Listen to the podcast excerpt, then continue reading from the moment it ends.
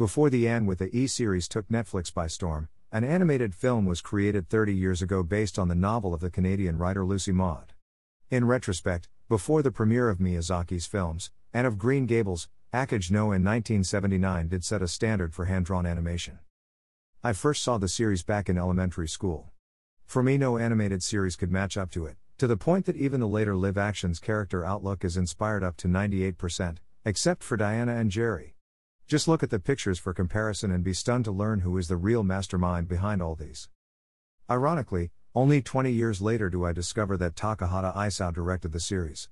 The master is such an endless source of inspiration for all generations. To watch Anne with a E, please install Netflix.